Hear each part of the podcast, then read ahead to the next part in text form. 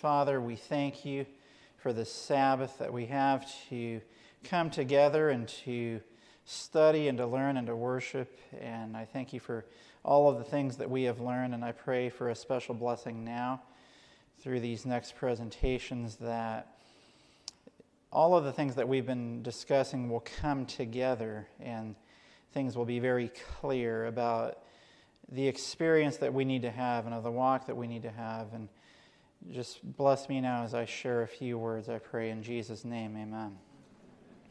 So, the, this particular presentation is entitled Christ and His Righteousness, and it's based on Revelation chapter 14, verse 12.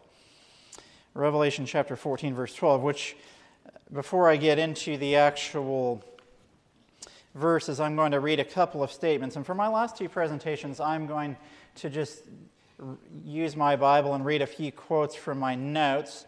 Sometimes it's helpful rather than, than to just look at everything on the screen to get your Bible out, open up the Bible, and look at the verses. So that's what we're going to do the last couple of presentations. But I'm going to read to you a statement from Spiritual Gifts, Volume 2, page 299.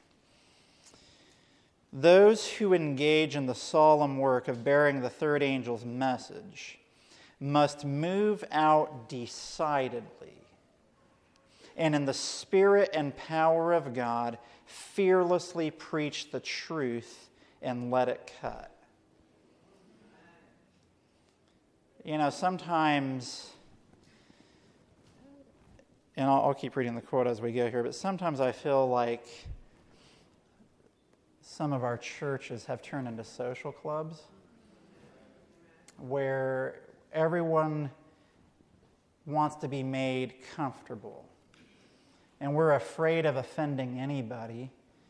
And sometimes open sin even comes into the church. And we're so afraid of standing for Jesus and for his truth that we're afraid to preach the truth and let it cut. But those who engage in the solemn work of bearing the third angel's message must move out decidedly and in the spirit and power of God fearlessly preach the truth and let it cut. They should elevate the standard of truth and urge the people to come up to it. It has been lowered down to meet the people in their condition of darkness and sin. It is the pointed testimony that will bring up the people to decide. A peaceful testimony will not do this. The people have the privilege of listening to this kind of teaching from the pulpits of the day. Now, Ellen White's not saying that this privilege is a good thing, but she's saying you can go to the pulpits of the day, you can go to the church down the street and hear messages that will make you feel comfortable. But notice what she says. But God has servants to whom he has entrusted a solemn, fearful message to bring out and fit up a people for the coming of Christ.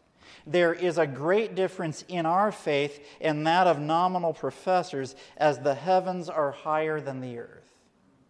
Again, that's Spiritual Gifts, Volume 2, page 299. Friends, we are Seventh day Adventists, and we have a message to prepare the people for the coming of Jesus. And now is not the time, I think I said this last night, to be lowering down our message, dumbing it down, and making everybody feel like everything's fine when everything is not okay. We have a message that is designed to call people to come up to Christ and that is the message that we need at this time. So, as we consider this message of Christ and his righteousness, keep that in mind. Now, I'm going to read to you a statement from Early Writings, page 254, which connects to Revelation chapter 14, 12, which is the topic for the presentation right now.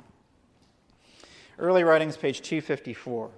The third angel closes his message thus Here is the patience of the saints. Here are they that keep the commandments of God and the faith of Jesus. So notice this. Ellen White very clearly equates Revelation chapter 14, verse 12, with the third angel's message. I've heard some people end the third angel's message after verse 11 with a discussion of the mark of the beast. But verse 12 of Revelation 14 is part of the third angel's message. Here is the patience of the saints. Here are they that keep the commandments of God and the faith of Jesus. Then continuing She says, As he repeated these words, he pointed to the heavenly sanctuary.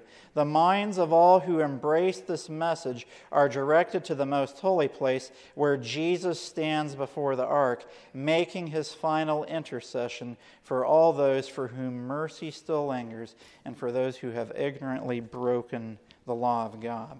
So, what we're going to do in the next few minutes, we're going to be looking at Revelation chapter 14, verse 12.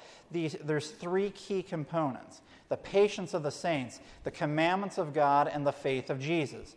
That is the conclusion of the third angel's message. Now, in this symposium, we haven't really spent a lot of times specifically talking about the first part of the third angel's message, but verses 9 through 11 make it very clear that if you worship the beast, and the beast has been identified, in the previous presentations. If any man worship the beast and his image and receive his mark in his forehead or in his hand, the same shall drink of the wine of the wrath of God, which is poured out without mixture into the cup of his indignation. And the message goes on from there. But then, after you see the, the fact that those who worship the beast and receive his mark, they will be destroyed by God, you then see another group of people. Here is the patience of the saints. Here are they that keep the commandments of God and the faith of Jesus. Ellen White says in another place, this is Selected Messages, Volume 2, page 384, the banner of the third angel has inscribed upon it the commandments of God and the faith of Jesus. So this verse is crucial in the book of Revelation. There's lots of important verses in the Bible, but certainly Revelation chapter 14, verse 12 is important. Now, why is this important? You know, we, we have talked a lot, a lot about theory and knowledge, and all of these things are important for us to understand our prophetic landmarks. Revelation chapter 14 is descri- uh, chapter 14, verse 12, it is describing a group of people who have the experience of the third angel's message. You can have a knowledge of the third angel's message, but Revelation 14 12 is describing people who have the experience of the third angel's message. And if we want to go to heaven and if we want to be with Jesus, this is the experience we need to have. Amen? Here is the patience of the saints. Here are they that keep the commandments of God and the faith of Jesus. Now, what makes the third angel's message so powerful. The third angel's message, of course, is the final message of warning to the earth. And of course, as we've already heard, in order to properly understand and experience the third angel's message, we need the experience of the first and second angel's messages as first experienced by the, the Millerite movement in the 1840s. But the third angel's message will be the final message and the final experience and the final warning just before Jesus comes back. And it describes a faithful group of people who have the patience of the saints and they keep the commandments of God. They keep the faith of Jesus. So, what makes this such a special experience? You know, as I've studied the third angel's message, which as we also heard from Testimonies, Volume 9, page 19, in, a, in, an earlier presentation, we as Seventh day Adventists are to allow nothing else to absorb our attention. As I've studied this message, I found something very fascinating to me about the third angel's message as described in verse 12 of Revelation 14. And that is that in these three elements of verse 12, of Revelation 14, we find something very interesting that we can connect to. And I'm going to show this to you. And I want to start off by turning to Hebrews chapter 12, verses 1 and 2. We're going to look first at the patience of the saints, then we're going to look at the commandments of God, and then we're going to look at the faith of Jesus. So there's a special group of people at the end of the world who are described as having the patience of the saints. And Ellen White says in Great Controversy that God's people who go through the time of trouble must learn to endure weariness, hunger, and delay. What are you like? What's your character like when you are tired, hungry, you miss an airplane connection at the airport? What's your character like? Here is the patience of the saints.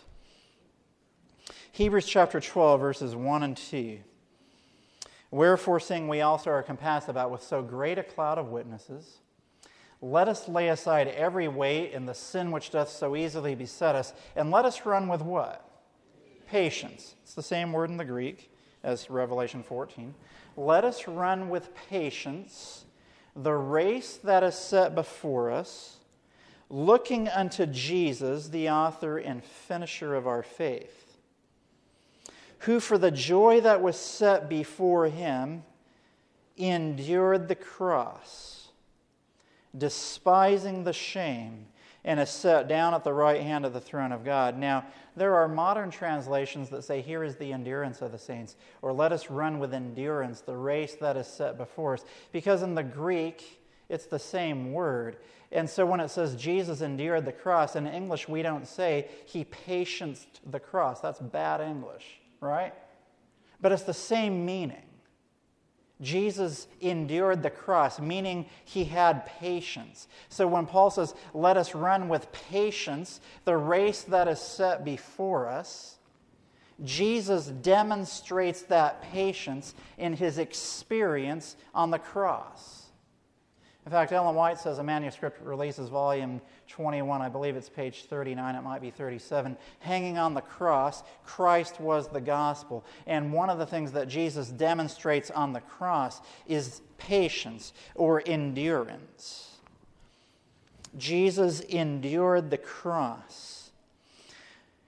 You know, in Hebrews chapter 10, it says, and this is starting around verse 35 For you have need of patience and I think it's 36. For you have need of patience, that after you have done the will of God, you might receive the promise. For yet a little while, and he that shall come will come and will not tarry. Now the just shall live by faith. So there's this concept in Hebrews chapter 10, and you connect it to Hebrews chapter 12, that while we are waiting for Jesus to come back, we need patience or endurance. And the question is with the race that has been set before us, how is it possible, as Revelation chapter 14, verse 12 says, here is the patience of the saints? How is it possible to, for us to have such patience? And that's where Hebrews 12 gives us the answer. Looking unto Jesus, the author and finisher of our faith, who for the joy that was set before him endured the cross Jesus had patience on the cross. Now, Jesus is the author and finisher of our faith. It takes faith to have patience when you can't see the end from the beginning. Jesus is a demonstration to us on the cross of how to have endurance or patience when you can't see through the present circumstance. Ellen White tells us that Jesus could not see through the portals of the tomb. But because of the joy that was set before him, those who would be saved because of his death on the cross, he endured what came his way. So, if Jesus is our example, if he endured the cross and we are to run with patience the race that is set before us, sometimes we can't see the end from the beginning. But for Jesus, the joy that was set before him was seeing those who would be saved in the kingdom with him as a result of his death on the cross. For us, the joy that would be set before us would be being with Jesus when it's all said and done. And when we see Jesus on the cross as the author and finisher of our faith, enduring what he went through, by faith, we can trust in God to give us patience through the fiery trials of this present life. So when we look at Revelation chapter 14, verse 12, we see a special group of people, and they have the patience of the saints. They keep the commandments of God, and they keep the faith of Jesus. And what we see is that if we want to know how to have patience, look at Jesus on the cross.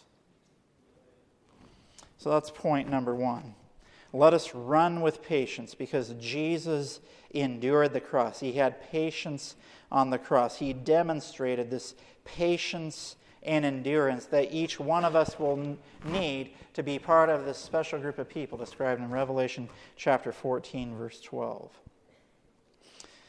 But this special group of people, they not only have the patience of the saints, it says that they keep the commandments of God. Now, to be technical here, it doesn't say that obedience is imputed to them. You get the point? Yes, we all needed Christ's imputed righteousness, but Scripture teaches that through the grace of God, God can give us the power and the grace to obey Him. So it's not just a theoretical obedience here. This is a loving obedience motivated out of our love for God. And this group of people at the end of time keep the commandments of God. They not only have patience as Jesus endured the cross, they run the race with patience set before them, but they also keep the commandments of God through the grace of Jesus Christ. Now, this is interesting to me as well. We're going to go back to Jesus as our example here in Hebrews chapter 10. Hebrews chapter 10, verses 5 through 7. Hebrews chapter 10, verses 5 through 7. This is speaking of Jesus here. And Paul is getting to the point of the new covenant in verses 16 and 17. But in Hebrews chapter 10, verses 5 through 7, we read, Wherefore, when he cometh into the world, speaking of Jesus, he saith, Sacrifice and offering thou wouldest not, but a body hast thou prepared me. In burnt offerings and sacrifices for sin thou hast had no pleasure. Then said I, This is Jesus speaking, Lo, I come in the volume of the book, it is written of me to do thy will, O God. Now, Paul is quoting from, the, from Psalms chapter 40, verses 7 and 8, when you get to Hebrews 10, verse 7, when it says, Then said I, Lo, I come in the volume of the book, it is written of me to do thy will, O God. So let's go to Psalms 40, verse 7. And Psalms 40, verse, verses 7 and 8 is a messianic prophecy and we see more clearly what it means to do God's will in Psalms 40, verses 7 and 8. Notice what this messianic prophecy says. This is a psalm of David speaking of Jesus, which Paul uses in Hebrews 10 to describe Jesus. Verses 7 and 8 Then said I, Lo, I come in the volume of the book, it is written of me. Notice verse 8 I delight to do thy will, O my God. Yea, thy law is within my heart. Now, is anybody going to debate that Jesus had the law of God in his heart?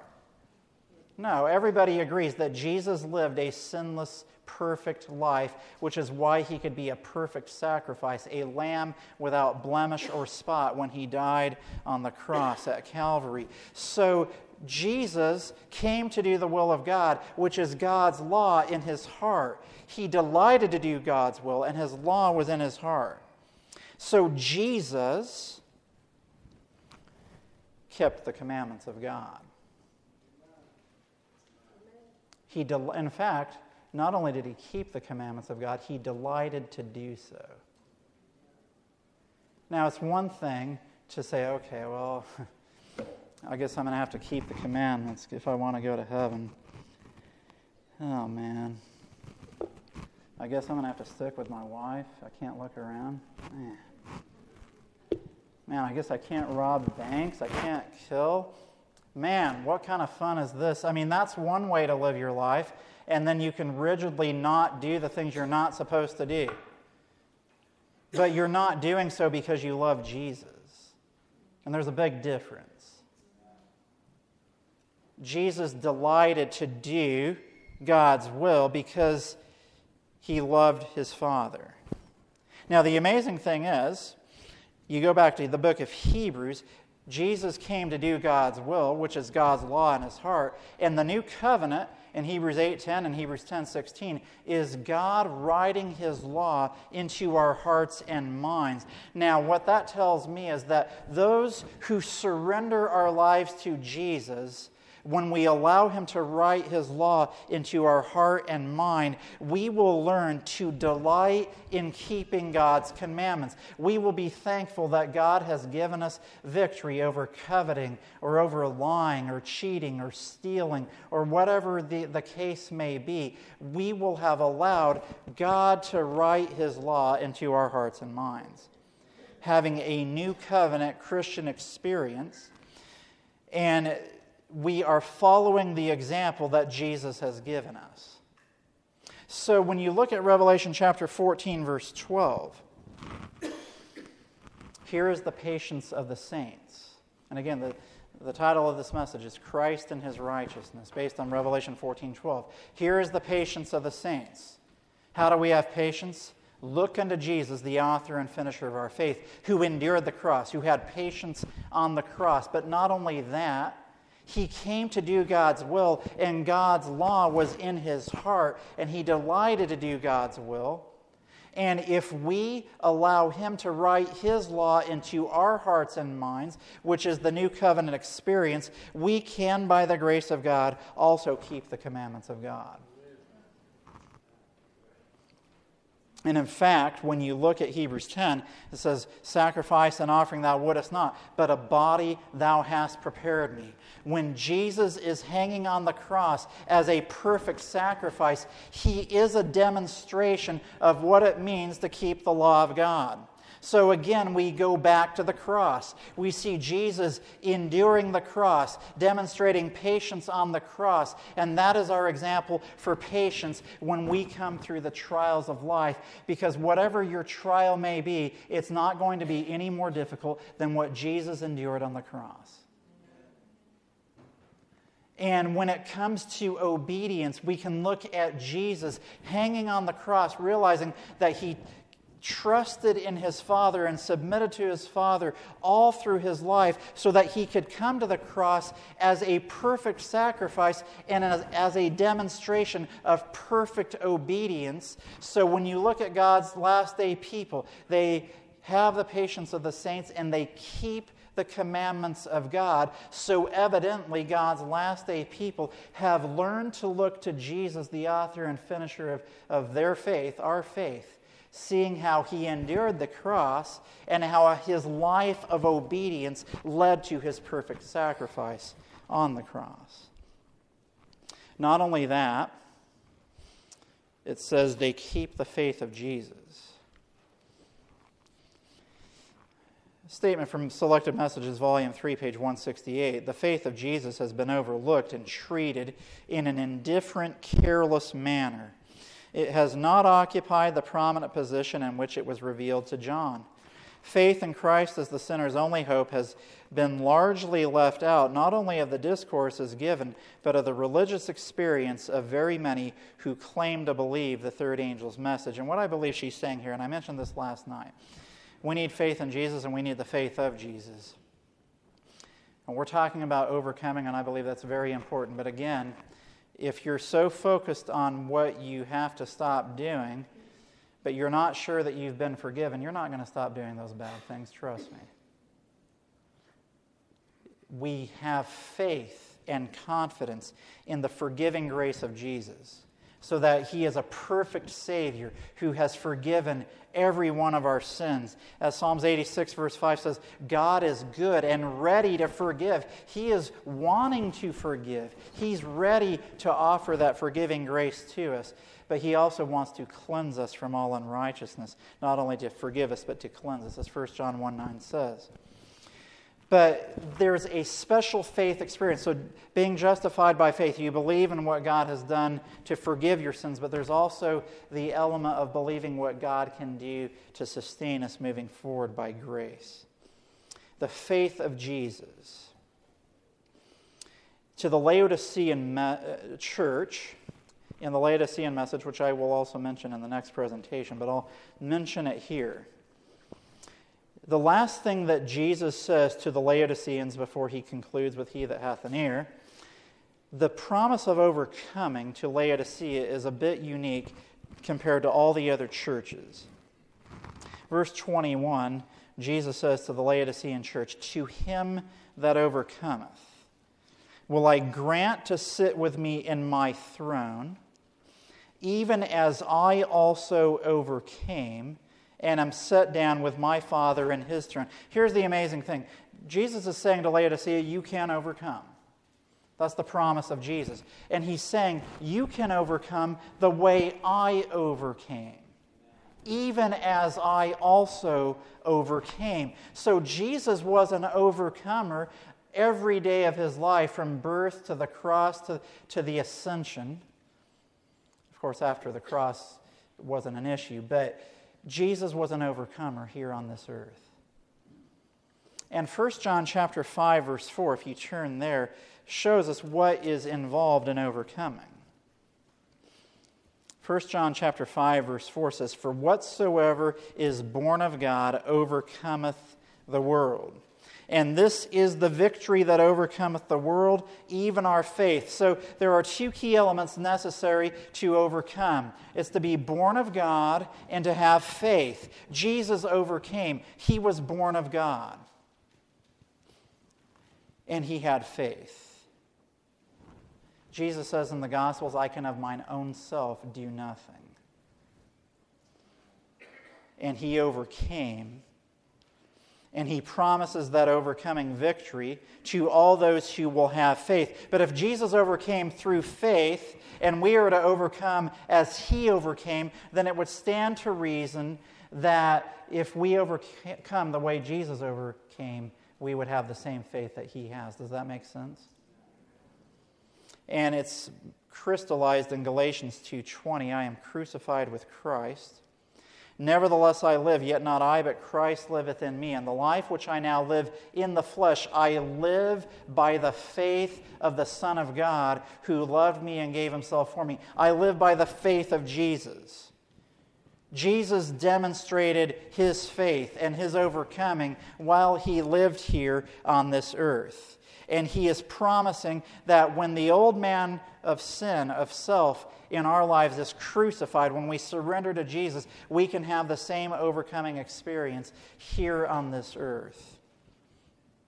Now, let's go back to Revelation 14 12.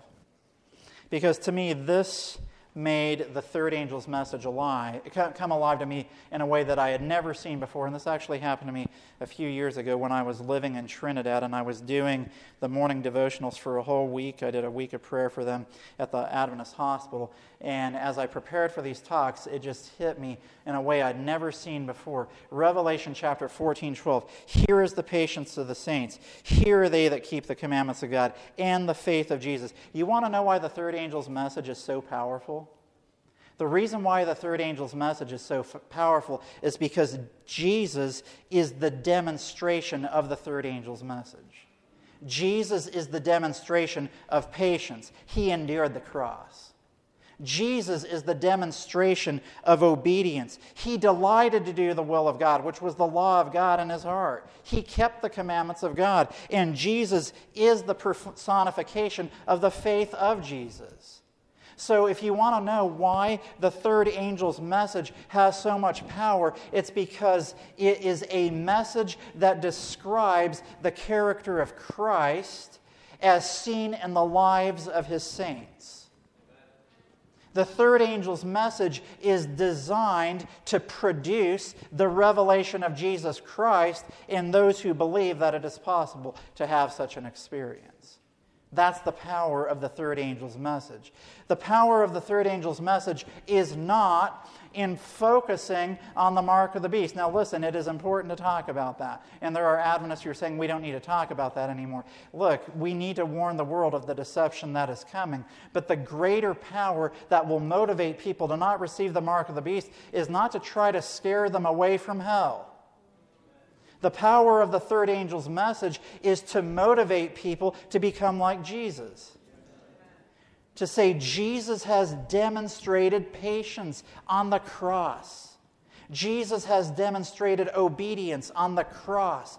Jesus has demonstrated faith on the cross because he couldn't see through the portals of the tomb. And he has now ascended to heaven and is in the most holy place of the heavenly sanctuary, working to develop a group of people who will have the same experience. That is the power of the third angel's message. And so, when you talk about the third angel's message, yes, there is theory in the third angel's message. But if you can remember that the third angel's message is a description of the life of Jesus, then you will see why it has so much power. And that's why we, as Seventh day Adventists, have been called to give this message to the world because nobody else out there totally understands completely the patience of the saints, the commandments of God, and the faith of Jesus the way we do. And yet we somehow haven't totally gotten it yet. And God is still working with us in His long mercy, He's long suffering to us. Now, in the remaining moments of this presentation, I'm going to show another connection that is often discussed about the third angel's message. Because it's often discussed how justification by faith is the third angel's message in verity. And I'm going to read the statement. Review and Herald, April 1, 1890. Several have written to me inquiring if the message of justification by faith is the third angel's message, and I have answered, it is the third angel's message in verity. Now, usually people stop right there and say, see, justification by faith is the third angel's message in verity, and that's fine. But she doesn't stop there. She keeps going.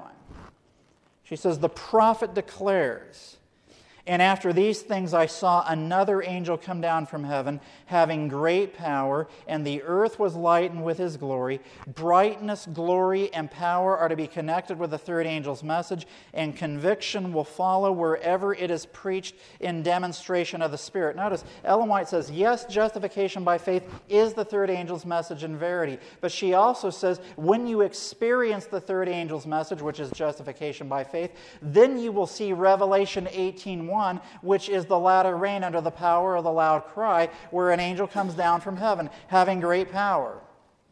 And then she concludes by saying, Brightness, glory, and power are to be connected with the third angel's message, and conviction will follow wherever it is preached in demonstration of the Spirit. Now, let me say this Imagine what the church would be like if we became serious about our walk with God and surrendered our lives fully to Jesus so that we ha- have the patience of the saints, we kept the commandments of God, and have the faith of Jesus. Imagine how much more power our preaching would have to the world. Brightness, glory, and power are to be connected with the third angel's message because the third angel's message is a demonstration of Jesus and it's connected to the message of justification by faith. Now, you may ask, how is that so? Well, let me give you a few things to think about here.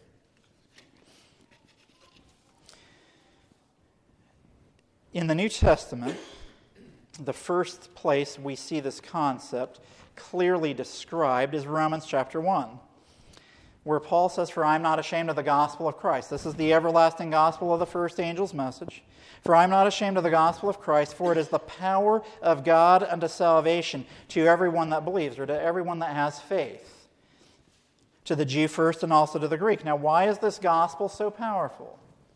What makes the gospel so powerful? The word power here is the word dunamis, which is similar to dynamite. So Paul is saying uh, the gospel is powerful. It's like dynamite, it's going to blow things up. It's so powerful. It doesn't matter if you're a Jew or a Greek, if you have faith, you will experience its power. Well, what makes the gospel so powerful? Verse 17 tells us what makes it so powerful. For therein, for in the gospel, the righteousness of God is revealed. Now, notice he doesn't say the righteousness of God is declared. He says the righteousness of God is revealed. And the book of Revelation is all about revealing Jesus. And the gospel is about revealing Jesus. And the reason why the gospel is so powerful is because the righteousness of God is revealed from faith to faith, as it is written, the just shall live by faith. So the just and the Greek word for just is dikaios, which can also mean righteous. The righteous or the just shall live by faith. The righteous shall live by faith. Now, if you're righteous or just and you're living by faith, you have righteousness by faith or you have justification by faith. Is that not true? So here's what Paul is saying. You, you want to know why the gospel is so powerful? Because the righteous who live by faith reveal the righteousness of God because of their faith. The righteousness of God is revealed in the lives of those who have faith, of the just who live by faith. So, justification by faith is a demonstration or a revelation of the righteousness of God, of His character. And you may say, okay, how is, how is that so? Let me give you now another illustration of Christ. In Matthew chapter 27, verse 19, as Christ is on trial before Pilate, Pilate receives a message from his wife. Again, it's Luke, or sorry, Matthew 27 19, where Pilate's wife says, Have nothing to do with this just man. And the word just is the Greek word dikaios. It's the same word as the just shall live by faith. Pilate's wife says of Jesus, have nothing to do with this just man. But we also find some other illustrations. Go to Acts chapter 3, 14. Acts chapter 3 14.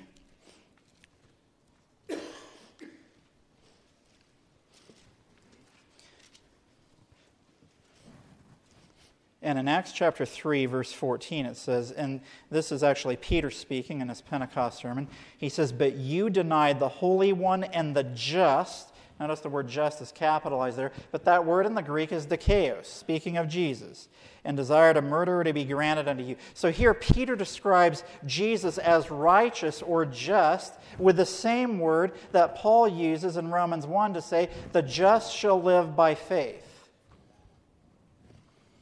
And then in Acts chapter 7, verse 52, Stephen says, which of the prophets have not your fathers persecuted? And they have slain them, which showed before of the coming of the just one of whom you have been now the betrayers and murderers. Jesus is the just one. And again, the word in the Greek is dikaios. Jesus is the righteous one. Jesus is the just one. And here's what is so powerful about the gospel. When we have faith to believe in the power of the gospel to transform our lives, God promises us that we can have the righteous life of Jesus through faith. And yes, there is a legal declaration that makes it so, but when we have justification by faith, Romans 1:17 says, "The righteousness of God is revealed." So when we experience justification, we experience the righteous life of Jesus by faith. Ellen White says in Selected Messages, Volume 1, page 366 God requires the entire surrender of the heart before justification can take place. So there's a surrender involved. The Christian world has often wanted to believe that, that we can be justified while not surrendering. That's a false righteousness the righteousness that God is trying to give to his people at the end of the world is a complete righteousness that is a revelation of the character of Jesus. Now, let me point out one other thing here as we start to bring this to a close. A couple more things. Interestingly, the concept that the just shall live by faith is found only three times in the New Testament, and it's written in all cases by Paul the apostle. Romans 1:17, Galatians 3:11, and Hebrews 10:38. And yes, Paul is the author of Hebrews. That's just a side point. But in Hebrews 10:38, the just shall live by faith is connected to the experience of God's people waiting for the coming of Jesus and of having patience. But Paul is quoting this concept, this phrase, the just shall live by faith, from the Old Testament. Do you know where he's getting that from? Habakkuk chapter 2. Turn there to Habakkuk 2. This is very fascinating to me. Habakkuk chapter 2. One of the minor prophets in the Old Testament. And interestingly, chapter 1 is talking about how the Chaldeans or the Babylonians are coming and they're threatening to overrun God's people. Aren't we living in a time spiritually now where God's people need to be worried about being overrun by spiritual Babylon? So Habakkuk 1 is talking about the Chaldeans or the Babylonians coming to overrun God's people. And in chapter 2, Habakkuk says, I will stand upon my watch and set me upon the tower, and will watch to see what he will say unto me, and what I shall answer when I am reproved. So, in other words, Habakkuk is, is saying Babylon is coming to destroy God's people, and there may be a reproof that God's people need to hear in order to stand against Babylon, or we will be overrun by Babylon. Does that make sense? And God's people at the end of the world need to be willing to be reproved by God unless we might be overrun by Babylon as well. So what happens? Verse 2 And the Lord answered me and said, Write the vision and make it plain upon tables, that he may run that readeth it. For the vision is yet for an appointed time, but at the end it shall speak and not lie. Though it tarry, wait for it, because it will surely come. It will not tarry. Now, what's this vision speaking of here? If you go to early writings, it's very clear that this is the vision of the 2300 days that the early Adventists were told to write on tables. They wrote them on the charts. And it says that he may run that readeth it. That connects to Daniel chapter 12, where it says, Many shall run to and fro, and knowledge shall be increased. So, this is the vision of the 2300 days, which describes, again, the rise of the second Advent movement. Well, what's the message that the second Advent movement needs to hear? Verse 4. Remember, they're going to be reproved. And this is the reproof that Adventism needs to hear. Behold, his soul, which is lifted up, is not upright in him, but the just shall live by his faith. Do you remember the, the statement where Ellen White says justification by faith is the laying of the glory of man in the dust? You know what Ad, one of Adventism's greatest problems is? We're a proud people. You know how many letters I have after my name? You know how many years of school I have had to do what I do? Now, look, if you do it in the right way, education is a blessing.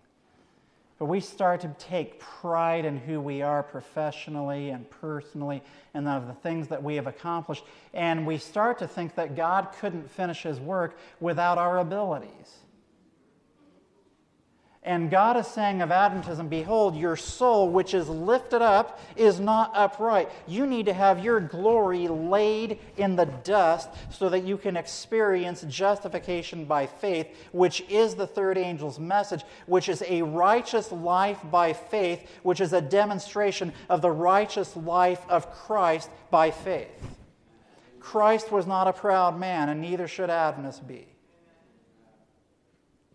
And so when we look at the third angel's message, Jesus is the personification of the third angel's message.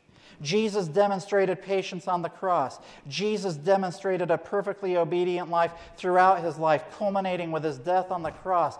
Jesus demonstrated faith throughout his life, culminating with his faith, the faith of Jesus on the cross, where he couldn't see through the portals of the tomb, but he chose to trust in God anyway. And that is to be the experience of God's last day people, running with patience the race set before us, keeping the commandments of God, having the faith of Jesus, experiencing justification by faith, where our glory is laid in the dust. And the last point I'm going to make is that when you look at Revelation 14 after verse 12, Yes, the special resurrection is mentioned immediately after that. And then verses 14 through 20 describe the great harvest. There's the harvest of the wheat and the harvest of the grapes. And the harvest of the wheat is the harvest of the righteous. Now, you've noticed that I've connected everything from verse 12 of Revelation 14 to what Jesus did on the cross and connected it to the third angel's message. Interestingly, Jesus in John chapter 12, verses 23 and 24 says, speaking of his experience on the cross, the hour is come that the Son of Man should be glorified. Clearly, that's speaking of Jesus' death on the cross.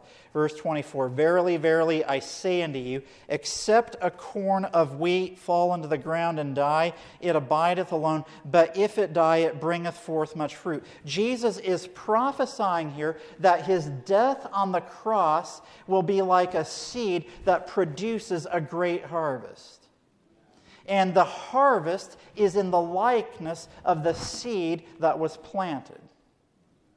So Revelation 14:12 already shows us that Jesus demonstrated patience, Jesus demonstrated obedience, Jesus demonstrated the faith of Jesus. So do you want to know what the harvest looks like in verses 14 and 15 and 16, the harvest of the wheat? It's a harvest that looks just like Jesus because he was the seed that was planted on the cross. In Mark chapter 4, verses 28 and 29, we read of when the harvest will be harvested. For the earth bringeth forth a fruit of herself, first the blade, then the ear, after that the full corn in the ear. But when the fruit is brought forth, immediately he putteth in the sickle, because the harvest is come. And in James chapter 5, verses 7 and 8, speaking of this harvest, we read, Be patient, therefore, brethren, unto the coming of the Lord. Behold, the husbandman waiteth for the precious fruit of the earth, and hath long patience for it until he receive the early and latter rain. Be ye also patient, establish your hearts, for the coming of the Lord draweth nigh. So the husbandman, which is Christ, is waiting for the fruit to be ripened so that he can harvest it. Now, I'm going to read this statement from Christ Object Lesson 69, which kind of t- ties all of this together with the harvest and of the experience of Revelation 14:12. When the fruit is brought forth, immediately he putteth in the sickle because the harvest is come. Christ is waiting with longing desire for the manifestation of himself in his church. When the character of Christ shall be perfectly reproduced in his people, then he will come to claim them as his own. It is the privilege of every Christian not only to look for, but to hasten the coming of our Lord Jesus Christ. Were all who profess his name bearing fruit to his glory, how quickly the whole world would be sown with the seed of the gospel. Quickly the last great harvest would be ripened, and Christ would come to gather the precious grain. Notice, if all who profess his name were bearing fruit to his glory, how quickly the harvest would be ripened. You know, I think as Adventists, we have a problem. We have become complacent, but we've also become accepting of being so worldly minded that we've lost our purpose for existence.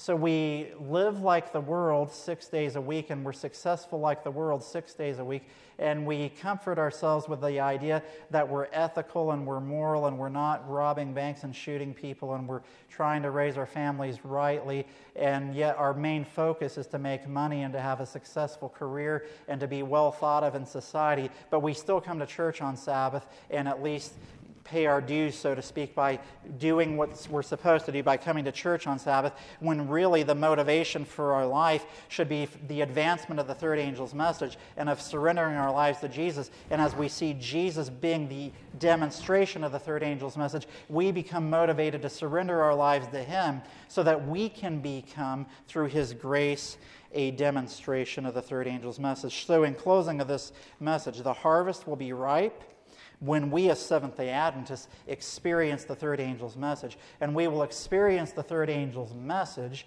when we see Jesus for who he is on the cross, and it motivates us to surrender our lives completely to him so that his loveliness and his character will be seen in us, so that his righteousness through us will be demonstrated to those who are around us. So that is our calling. Amen? So I'm going to offer a word of prayer to close this presentation. Father, we need Christ and his righteousness. Our righteousness are as filthy rags, but we're thankful that you have promised that the gospel can be so powerful. It's like dynamite. It will blow up our rock hard hearts that are so sinful and polluted and can turn us into the image of Jesus. Give us faith to believe that you can do this in our hearts and in our lives. And whatever it may be that we're holding on to in our lives that's keeping this from happening, may your love for us on the cross through Jesus' death give us the motivation to be led to repentance so that you can work out your life through us. This is my prayer. In Jesus' name, amen. This media was brought to you by Audioverse a website dedicated to spreading God's Word through free sermon audio and much more.